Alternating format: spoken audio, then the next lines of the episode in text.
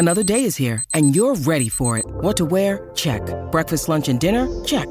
Planning for what's next and how to save for it? That's where Bank of America can help. For your financial to-dos, Bank of America has experts ready to help get you closer to your goals. Get started at one of our local financial centers or 24-7 in our mobile banking app. Find a location near you at bankofamerica.com slash talk to us. What would you like the power to do? Mobile banking requires downloading the app and is only available for select devices. Message and data rates may apply. Bank of America and a member FDIC.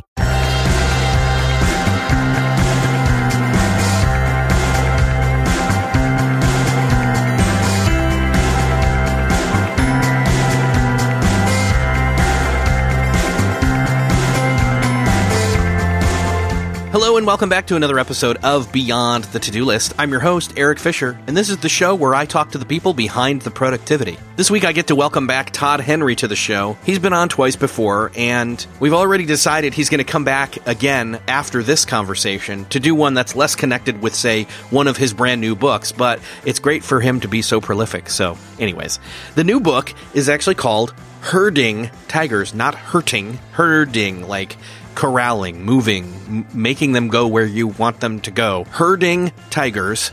Be the leader that creative people need. And in this conversation, we talk about the main thrust of the book, which is one, you know, honestly, some people don't consider themselves to be creative, which they are if they're in a problem solving position, or this is, again, as the title implies, being a leader of a group of people, a team of creatives, a team of tigers, if you will. And what that means, not just how to be one, a leader that is, but also to be a tiger. Well, interestingly enough. So we flip this on its head. It's not just about being the leader, although there's tons of that in this conversation. It's also about you know, hey, how do you kind of maybe coax your, your leader, if you're a tiger, into being a better leader of you as a tiger? Because honestly, um, a lot more people find themselves to be in that team mentality than the leader mentality. There's one other factor I brought up with Todd in this conversation, which is a lot of people work from home or are their own thing. They are their brand. They are their whatever. And so they need to lead themselves as a team of one and be the leader of that team of one. It's it's this weird dynamic of like being all these different roles. You know, it's like, man, my boss is so mean to me. That guy's a real jerk, and it's me. You know, kind of a mentality. So, anyways, great book. Had an awesome conversation with Todd. I know you're gonna love it. So we're gonna just jump in right here. Enjoy this conversation with Todd Henry. This week, it is my privilege to welcome back to the show for the third time, I believe, Todd Henry. Todd, welcome back. Eric, it is great to be here for the hat trick. Yes. So I was just talking to you pre conversation, and what's funny is I think the last episode, you and I actually took like a tangent turn to talk about U2's Innocence and Experience tour that we had both just been to. And yeah. then you and I serendipitously got to see each other at a U2 show this past summer. Not that we need to talk and, about U2 here at all. I'm just saying it was great to see you mostly. No, we don't. And I was still basking in the glow of having just, uh, just met Bono right, right before yeah, that in a yeah. very bizarre way. Yeah. Yeah. So, there was like was Bono fun. radiation coming off of you. And I was very, very, uh, envious of that whole situation. So, cause it was literally like, what, 10 minutes prior, prior 15, something like that, that you had met exactly, yeah, face to face, and I was. Then we saw each other at Chipotle. also a great place. Anyways, also a great place. Great. so last time you were on, you were here to talk about, uh, I believe it was more than words. Yeah, and yeah, a lot of uh, which came out in 2015. Yeah, so it's it's been a while. Uh, you've got a great new book out, but what's kind of cool is, is I'm seeing this this this evolution from the accidental creative to die empty to more than words, and now herding tigers not hurting tigers, herding, like, like herding, like herding cats, which is the familiar phrase everybody's right. heard. But you've got a picture of a giant tiger sitting on an office chair here, and it's called herding tigers. Be the leader that creative people need. So why did you go with herding tigers instead of herding cats?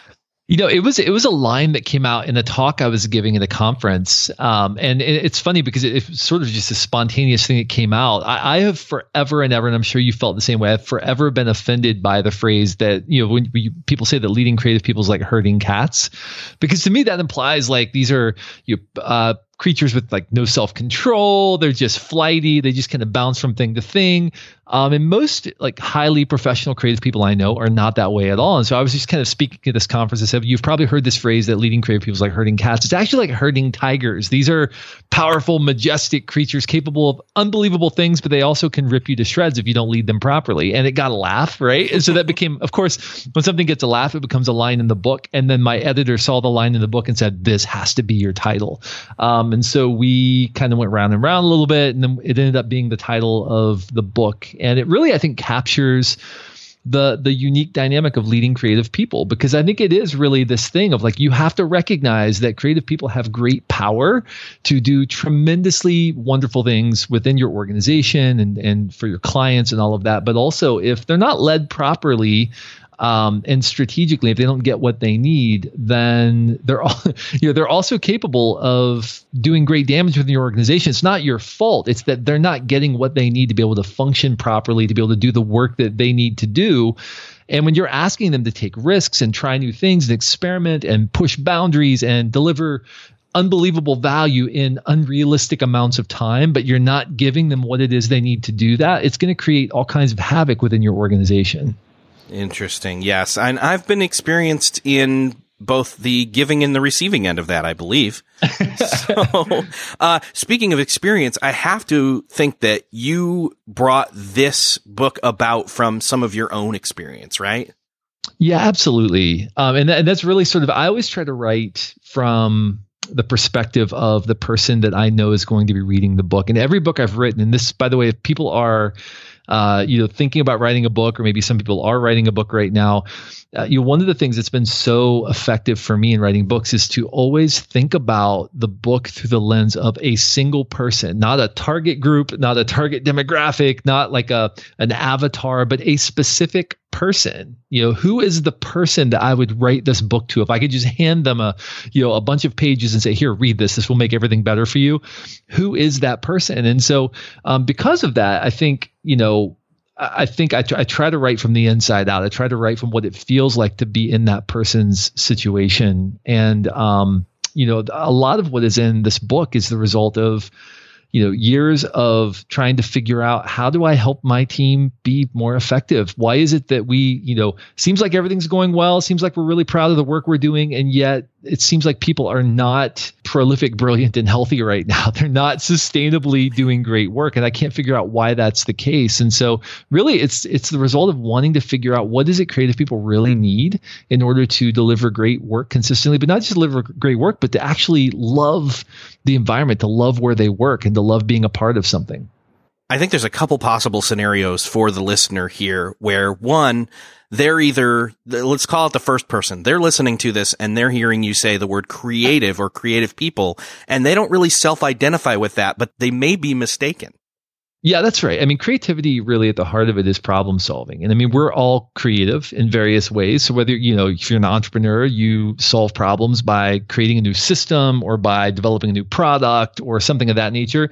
And if you're a designer, you solve problems by designing something. If you're a writer, you solve problems by writing something. But we're all in some some respects creative in what we do because we have to solve problems every day. And that means we're all privy to the same dynamics, the same pressures, the same unique constraints that um, you know what we typically think of as quote unquote creatives are are privy to. It's just that we often I think it, it's really unfortunate, Eric. I don't know if you've encountered this, but it really kind of breaks my heart in a way when I hear people say, "Well, I'm just not creative." I'm like, "What do you What do you mean you're not creative? I mean, look at this business that you built, or look at this unbelievable system that you developed or look at um, you I, I watch the way you interact with your children right and how unbelievably playful you are when you're interacting with your children and the imaginary things that you do with you know the the the, the worlds that you build when you're telling stories to your children like how can you think you're not creative and what people what people really mean i think when they say they're not creative is well i'm not really an artist right i don't right. paint or i don't make movies or i don't play music or you know that's really what they mean when they say I'm not creative but we have to really drop kick that understanding of creativity to the curb because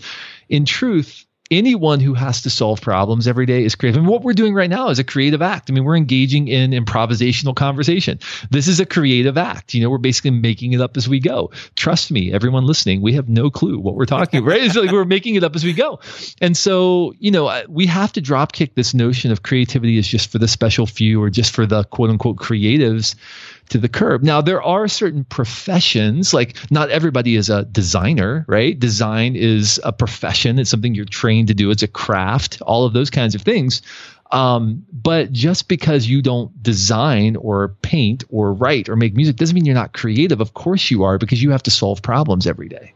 Exactly. Yes. Well said. So then there's another possibility here that someone is essentially the exact, like you said, tar- target demographic for this audience where they are someone who is being put in a position of leadership or, or already is in a position of leadership, but they still say to themselves, well, I'm not the head of a creative team. I'm, right. you know, just the head of a team. And I think they could still get something out of this book because in this, you learn how to, heck, even, even somebody who's not the leader of the creative team and is just one of the creatives on the team is still going to get something out of this book because you're going to learn how to be a better team player as well as be a better leader of yourself even. Well, and this is one of the things that I discovered in the course of writing the book is that many people don't understand how to communicate what they need to their leadership. And so it leads to all of these you know unhealthy behaviors or maybe uh, unnecessary conflicts within an organization or within a team. And by the way, when I say organization, I don't just mean a big company. I mean it could be you and a handful of other freelancers that are working together on a project, right? Like that's that's an organization. That's a group of people trying to accomplish something together. Um, but you know what what happens is when we don't understand we, we know we're not getting something we need. We know we're frustrated. We know that expectations are constantly shifting. We know that we feel over challenged for the circumstance. We know that uh, you know we we know that we've been told something is going to happen and yet it doesn't happen. And we know that frustrates us, but we don't understand why that frustrates us, and we don't know what we're not getting. So we don't know how to communicate. So what do we do? We just get really upset and we you know we we push back and we get irritable and all of those things because we don't know how to say hold on time out I'm not getting something from you that I need right now. And I've identified what, what it is. And if I could get more of this, this would really help me. And so if you're one of those people on a team right now and you're thinking, well, I'm, I don't lead other people, so maybe this isn't for me, it absolutely is because the more clear you can become about what it is you really need and have some terminology to be able to describe that, the easier it's going to be for you to communicate to your leadership or to your collaborators or whoever, hey, there's something broken here. I've identified it. I have a term term for it. Here it is, and here's how we can fix it. And when you do that, it reduces the, the level of conflict on the team, at least unhealthy conflict on the team. There's a healthy level of conflict that you, you want to have, right, over ideas and things like that. But you don't want to be fighting about process. You don't want to be fighting about, I'm not getting what I need. You don't want to be fighting about changing expectations uh, on the team. So the the clearer you get about that stuff, the easier it is to actually dedicate your resources to doing the work, which is what we all want to do. None of us want to waste our time having frivolous conflict about things that really don't matter. We want to get down to doing the work. Yeah, and reducing that unnecessary friction or unhelpful friction means then the quality of the work goes up and everybody's happier as they do it, etc. So uh, I, I really, I mean, that, that was my personal experience as I was going through the book is I have this, I work from home because I'm a remote worker and I do mm-hmm. lead a team remotely, but also I'm part of a larger team even above me. So, and, and, and even I'm a team of one when it comes to this podcast. So from right. like three different angles, I was reciprocally kind of studying from all the different positions, like how to be in the leadership role, how to be in the being led role, even the self-management role. And it was all very interesting, especially when it came to the two things specifically that you say creative people need. Yeah, and this is this is really important too. If you're a solopreneur and you might be thinking, "Oh, well, I don't I don't even have a team. This is completely irrelevant." No, you have to lead yourself, right? like you exactly. In, in that case, like you have to recognize, "Oh, I'm not getting something I need from myself right now, and I have to give myself permission to have the thing I need from myself." So, and we're we all lead someone, even if it's just ourselves. But the two things you mentioned that creative people need more than anything else to do their work effectively. The first one is stability. So we have to have some degree of stability if we want to be able to take wild and creative risks with our work. If there's unstable ground, it's going to be really difficult to make the kind of intuitive leaps that we need to make in order to deliver disproportionate value to our clients. And stability really is comprised of two things. The first thing is clarity.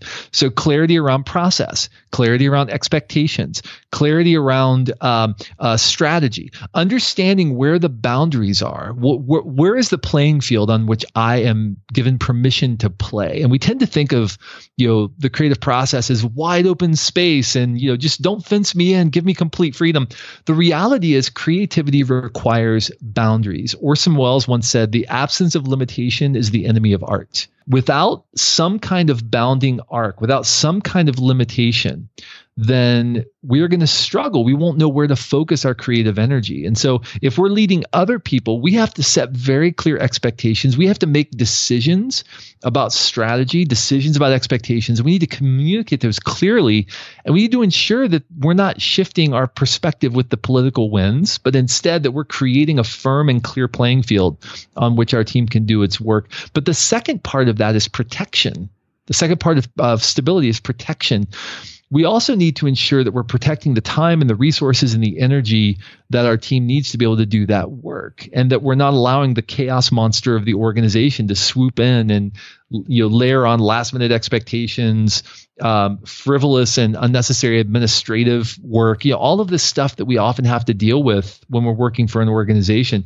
We need to make sure that we're protecting the time and the attention, the resources our team needs to be able to do its best work. So really that's kind of what is what stability is comprised of. And, and in order to do great creative work, we need stability, but we also need challenge. And challenge means we need to feel permission to take risks, to try new things, to experiment, to sharpen our craft, to ask dangerous questions. We need to be pushed to do things that we feel like might be a little bit beyond our boundaries. And when creative people don't feel challenged, they get bored. They feel stuck. They feel like, well, why am I why am I here? They start looking for better horizons. Uh, the problem with both of these things, Eric, is that stability and challenge exist in tension with one another right? And we probably experience this as entrepreneurs as well as somebody, you know, maybe who has their own business. You know, uh, when things start to get really predictable, you start to feel like, well, maybe it's not quite as challenging as it once was. You know, it doesn't have the same excitement that it had when you were like right on the edge and you were kind of, you know, you felt like things could fall apart at any moment. It was very exciting. You know, there's something about that sort of early stage of a of an organization that's really um, attractive to a lot of entrepreneurially minded people. And so as things tend to stabilize, challenge tends to decrease and creative people tend to get bored. They start looking for something new. Some creative people might even start blowing things up just so that they have something to fix or something new to do, right? Um, because as things become more stable, challenge tends to decrease and we tend to get bored. But then as you increase challenge, you tend to destabilize the organization. So as you ramp up the amount of work, the expectations, as you push people to take risks and try new things, things tend to become very unstable. So, as a leader, you need to keep your finger on the dial of both stability and challenge and ensure that not just the team as a whole, but also the individuals on your team are getting what they need from you in order to thrive. And a lot of the problems that I see on teams are the result of individual creative people on those teams either feeling uh, not enough challenge, not feeling pushed, not being given permission to take risks, not having their leader believe in them, those kinds of things, or a lack of stability, meaning that expectations are changing at the last minute. Um, strategy is never really set because the moment a stakeholder swoops in and says something different, everything changes regardless of how much work's been done to date, right? All of these kinds of things tend to destabilize the organization. You're not going to get the best work out of the people on your team because they're just going to sit around and say, well, okay, you tell me when you're ready. I'm just going to sit around and wait for you to tell me what to do, um, which is what often happens when it's a, a highly unstable environment. So we need both of those. We need stability and challenge, and they're constantly in flux and they exist in tension.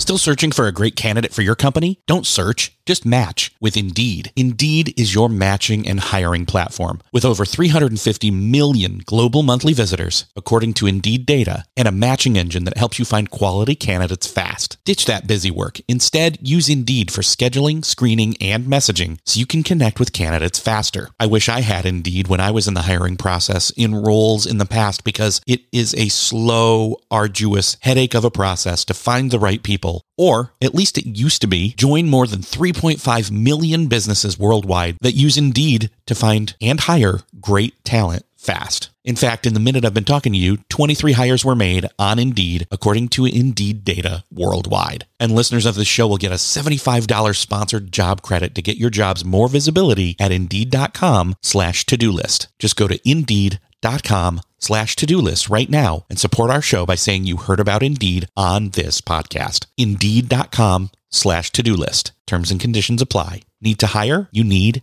Indeed. What's something that works so well, it basically feels like magic? For me, I'm thinking air conditioning, noise canceling headphones, definitely. Meeting free Fridays? What about selling with Shopify? Shopify is the global commerce platform that helps you sell at every stage of your business. From the launch your own shop stage to the first real store stage, you don't have to just sell your own stuff anymore. With Shopify Collective, you can curate products to sell from brands you love and give your customers more variety and your business more sales. Shopify is your no excuses business partner. Sell without needing to code or design. Just bring your best ideas and Shopify will help you open up shop. Shopify also helps you turn browsers into buyers with the internet's best converting checkout, 36% better on average compared to other leading commerce platforms, and sell more with less effort thanks to Shopify Magic, your AI powered all star. Sign up for a $1 per month trial period at shopify.com slash beyond. Again, go to shopify.com slash beyond now to grow your business no matter what stage you're in. Shopify.com slash beyond. Your brain needs support, and new OLLY Brainy Chews are a delightful way to take care of your cognitive health. Made with scientifically backed ingredients like Thai ginger, L-theanine, and caffeine, Brainy Chews support healthy brain function and help you find your focus, stay chill, or get energized. Be kind to your mind and get these nootropic chews at olly.com. That's O L L Y.com. These statements have not been evaluated by the Food and Drug Administration. This product is not intended to diagnose, treat, cure, or prevent any disease. You have a matrix then. It's kind of a four quadrant thing where challenge and stability, whether you have enough of one or the, or lack of the other, kind of breaks down and shows you what you get with your team when you have those different variables clashing. Right. Yeah. So when you have a high challenge, low stability environment, um, I call these shooting star organizations. These are teams that are doing a lot of work and maybe doing really good work, but there's a low level of stability. Um, team members tend to feel angry. They tend to get really frustrated, and they're not long for your organization if that's the environment that you foster. Because, um, and, and frankly, some organizations do this on purpose. They say, hey, listen, if you don't like it here, there's a long line of talent waiting out the door, and you can move on right? And we'll bring somebody else to backfill your role. That's just not a healthy way to grow an organization. So, uh, it, but it's but it's unfortunately all too common. If you have a low level of challenge and low level level of stability, um, first of all, you're probably on your way out of business. Uh, but second of all, you know these are teams that just feel lost. I mean, they just feel frustrated. They don't know what they're doing. Um, you know, there's just there's nothing really compelling that's keeping them engaged with the work. If you have a low level of challenge or a low level of stability, but a high or low level of challenge, but a high level of stability, teams tend to feel stuck. They tend to feel like they're in a holding pattern, right? They're doing a lot of production work. Um, you know, it's very predictable, it's very stable, but they're not feeling pushed. And creative people need to feel permission to stretch themselves, to take risks, to try new things. And they're going to feel bored they're not going to stick around for very long. So what we have to do is aim for the right level of challenge and stability. And when this happens, creative teams thrive. This is when teams come alive. This is when we do our best work. So if you're listening to this right now and you're thinking, wait a minute, okay, I am right now generally feeling pretty angry with my organization or the team that I work with, I would cons- I would encourage you to consider is it because I am feeling challenged, but that there's a lack of stability within my team or my organization? Maybe right now you feel a little bit stuck. Well, it could be that you have a high level of stability and predictability in your life and your organization, but you have a low level of challenge right now. Maybe you need to take on a skunkworks project. Maybe you need to ask for some some different kind of work that you can do to kind of push you and challenge you to develop new skills and try new things. Um, so this is a really I think really handy matrix, a really handy uh, tool to help you identify your own level of stability and challenge right now. Maybe some of the things you need to communicate to your manager about what you need from them in order to be able to bring more of what you do to the table. So what I think is amazing is all of what we've just talked about so far in this conversation only comes from chapter one of the book. and, and, we haven't even, like, we didn't even fully cover chapter one. Like, there's still other things I could touch on there. But what I want to say is this. Then chapters uh, two through uh, let me take a guess here. Well, the you know there's there's twelve more chapters, so right. the next six, two through seven, and then I think. Uh, or I don't know. Anyway, I'm breaking it up wrong, but six through 12 and then the prior chapters. Um, break the rest of the book up into two whole other parts that we've not even gotten to yet. And the first part is, uh, your mindset and the second is your mechanics. And I'd love to hear you explain why the breakdown of those two things and what those two things mean. So your entire career, I know there are a lot of people listening right now who are who would identify themselves as a creative professional, right? You go to work, you solve problems every day. You basically create value for clients, for people that you're serving. So again, if you're creating podcasts or you're blogging, or you're writing books, or maybe you're designing, you're working for a company, um, you're creating value. And your entire career as a creative professional is one giant setup basically from the time you start until the time you get promoted to a managerial role because your entire career you were told hey if you deliver the work if you do great work if you control the work and make it what it what it needs to be and you just deliver squeeze every ounce of value you can out of what you're doing every day then you're going to get promoted. And your career progress is largely defined by the degree of control that you exert over the work. And the better you get at doing the work, the more recognition you get, the more pay you get, all of those things. Until finally somebody says, Hey, you're really good at doing the work. Maybe we should make you a manager. and that's the point at which your career completely pivots because when you cross that threshold from maker to manager, your career is no longer about control. All of the things that got you to where you are, the ability to squeeze value out of the work, to control it, to do the work, to make it what it needs to be, are no longer relevant because now your job is not to do the work, your job is to lead the work. And this is a fundamentally different set of skills, which is why, quite frankly, a lot of people who are promoted to manager end up failing. It's not because they're not skilled, they're not talented, all of those things. It's because they were really great makers, but they never made the transition from maker to manager, which is really the transition from control, which is what got you where you are, to influence which is how you lead teams of talented creative people. You cannot control them. You can't tell them what to do. You can't micromanage them. You certainly can't do the work for them. What you have to do instead is you have to influence them, meaning you have to establish rails. You have to establish a philosophy, a leadership philosophy, develop the systems they need to get the work done, uh, resource them, equip them, make sure they have what they need. And then you have to get out of the way and let them do the work. And for somebody who you know, for their entire career has been defined by the quality of the work that you do to all of a sudden recognize it's no longer my job to do the work, even though the work reflects on me as a manager. It's not my job to do the work.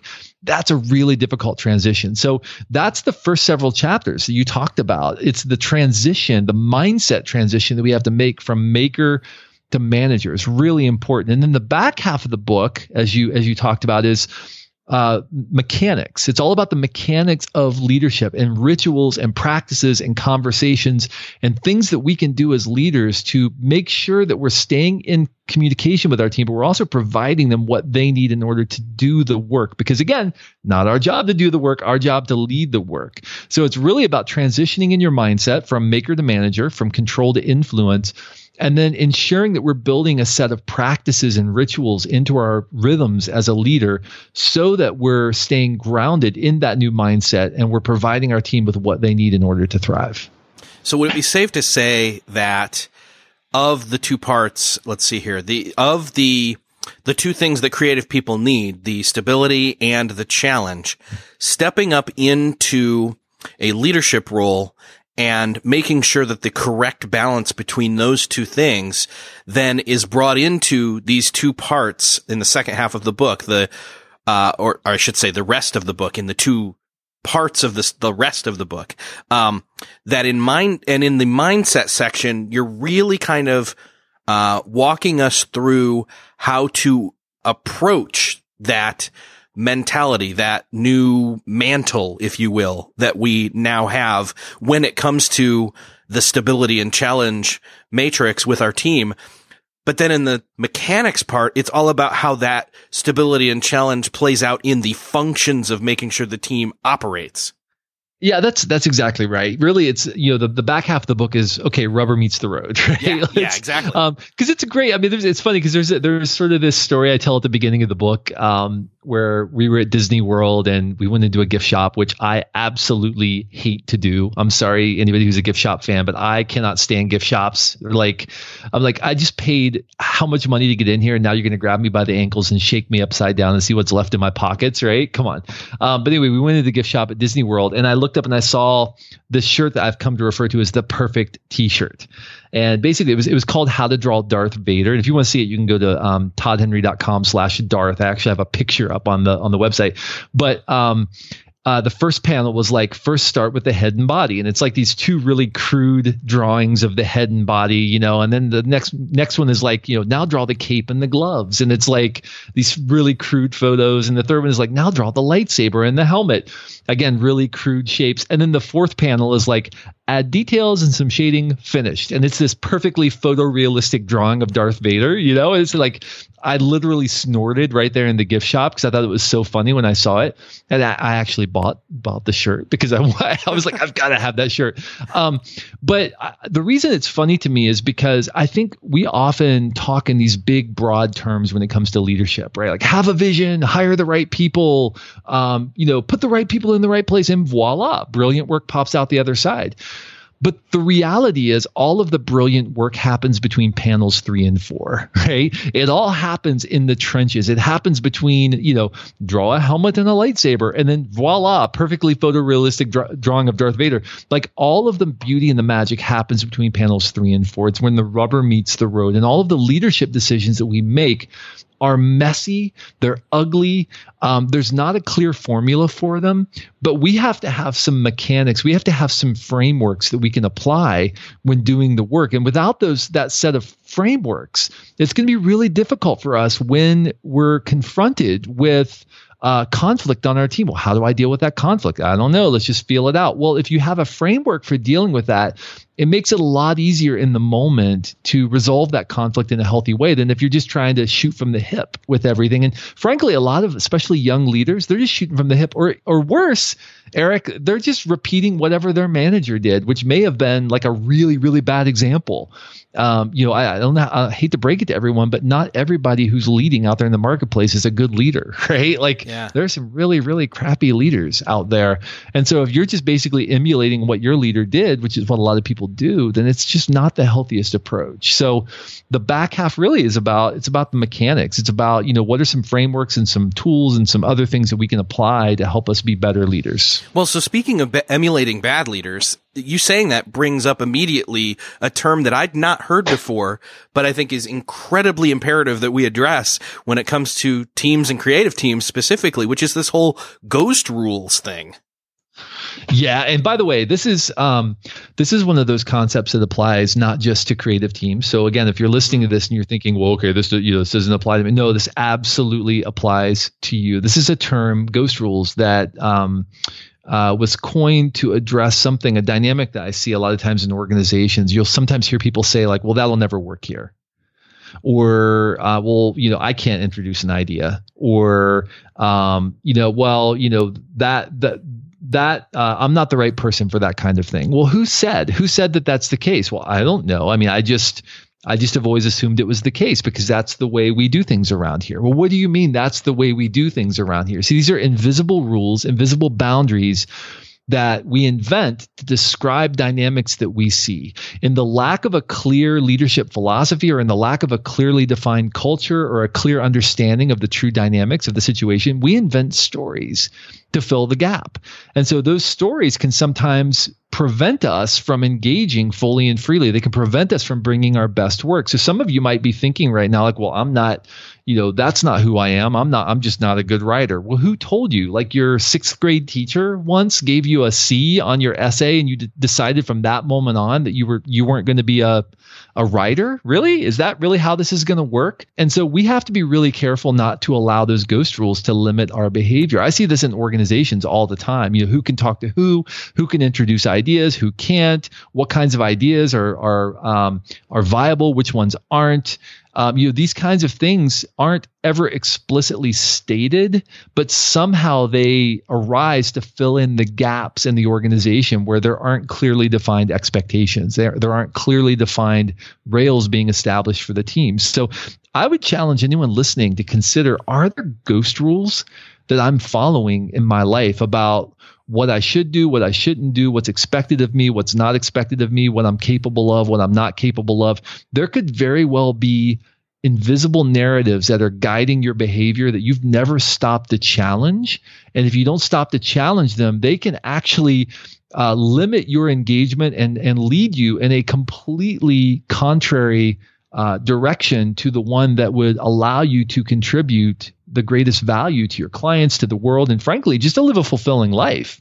Right. I mean, it's this is the thing. Like we are, I, I often encounter people, and I'm sure that you do, do as well, Eric. Encounter people who are still being guided by ghost rules that were put in place by teachers, by coaches, by parents, by peers in high school who said something mean to them once and that just has stuck in their head their entire life. I mean, I still remember um, I, I played football until my eighth grade year. And I remember my eighth grade year, a coach who was putting way too much of his own personal identity in whether our team won or lost eighth grade football for crying out loud, getting in my face and yelling at me and telling me I would never amount to anything and I'm you know I'm not a risk taker and all this stuff you know because I had made the wrong read as a safety on this play. And right?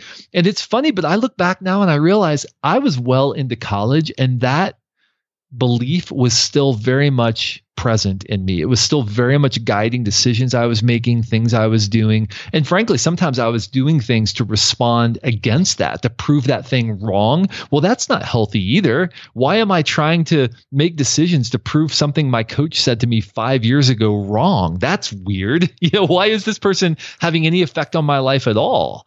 Um, but we do this, right? We we allow these invisible ghost rules, these narratives to define our behavior. So I would just I would encourage people to consider might there be something in my life, a narrative that I need to challenge uh, because it's not it's preventing me from bringing myself fully and freely to the work that I do. Yeah, and that's an incredibly uh, healthy perspective to have, or uh, dynamic to us to reassess.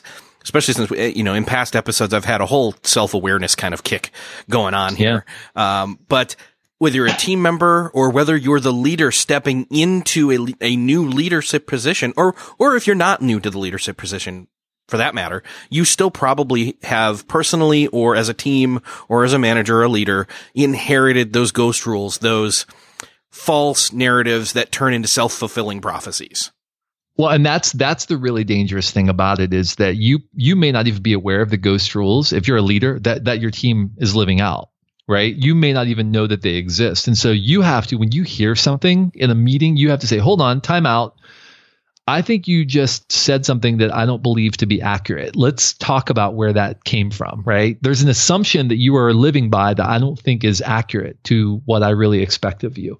Um, you can't just let those things pass. You have to stop, you have to call them out, and you have to replace them with the truth. And if you don't do that, if you just stop and call them out, but then kind of let them go, then people are going to keep living by them unless you replace them with the truth and unless you make sure that you're pruning them whenever you see them and that you're rewarding the opposite behavior that you want to see. Now, do you think that this is only something that say we should assess when we step into a new situation or can we do kind of a, hey guys, let's hit pause and take a, you know, step back and reassess where we're at right now and then see if we can't move forward in a different or more healthy way.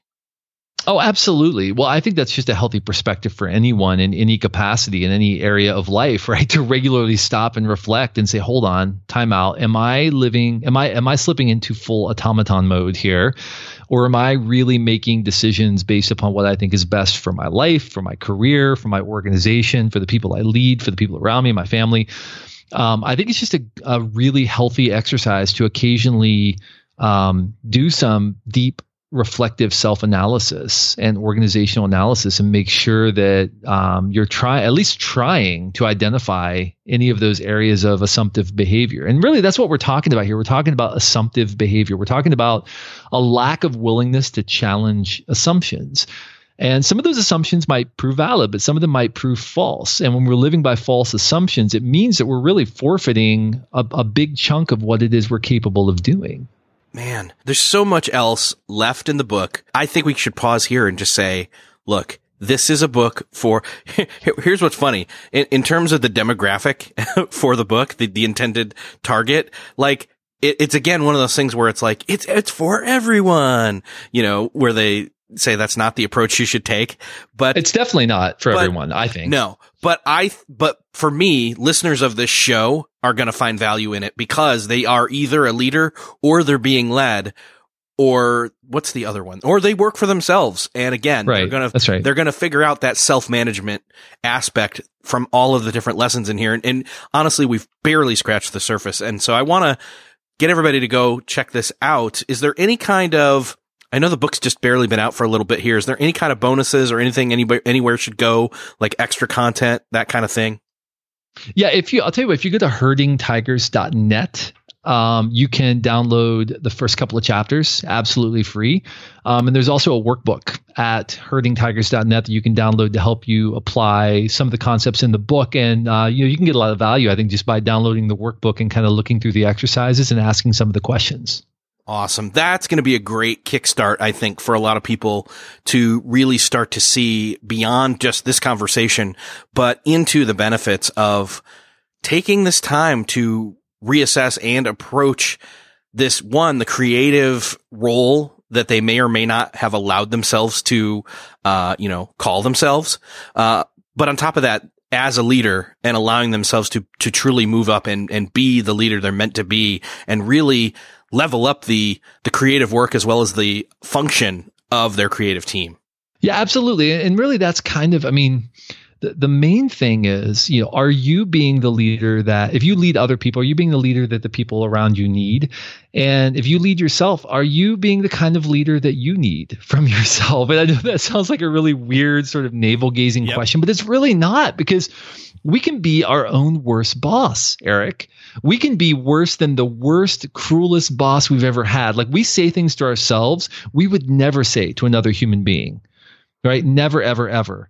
Um, so we have to ensure that we are uh, being the kind of leader that we need of ourselves, meaning that we are providing ourselves with the space we need to be able to do our work, that we're providing ourselves with a clear level of understanding of expectations, uh, that we're providing some stability around us so that we can take creative risks, that we're giving ourselves permission to work on our craft, develop who we are, develop our craft, develop our ability to bring value to the clients that we serve. All of those things are a part of leading yourself as much as it is, you know, leading other people. And so, you know, if nothing else, I really want people listening right now to understand that when you, if you're a solopreneur, if you work for yourself, you have to lead yourself.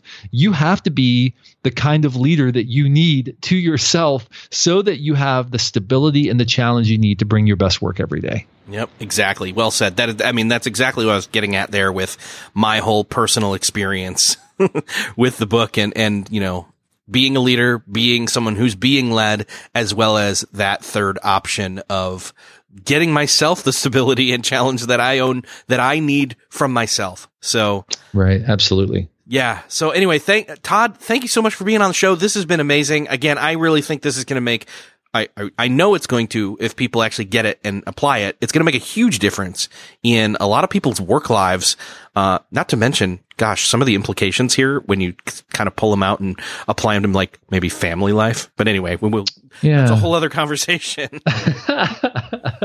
well, thank you so much. Hey, thanks for the great work that you do. I mean, I, I don't know that a lot of people understand what it takes to continue to produce such high level quality content and to do it over and over and over again for such a long period of time. So thanks for your dedication to your craft and thanks for your dedication to the audience that you serve. I know that all of us who are huge uh, Erik Fisher fans get a, a tremendous amount of benefit from all of the work that we'll never see, we'll never understand what it takes for you to do what you do, but we all are the beneficiaries of your dedication to craft. So thank you. Awesome. Thank you. Yeah, I uh I'm a creative and I I finally have claimed that a while ago and you know, I'm living it out. So thanks Todd. Awesome.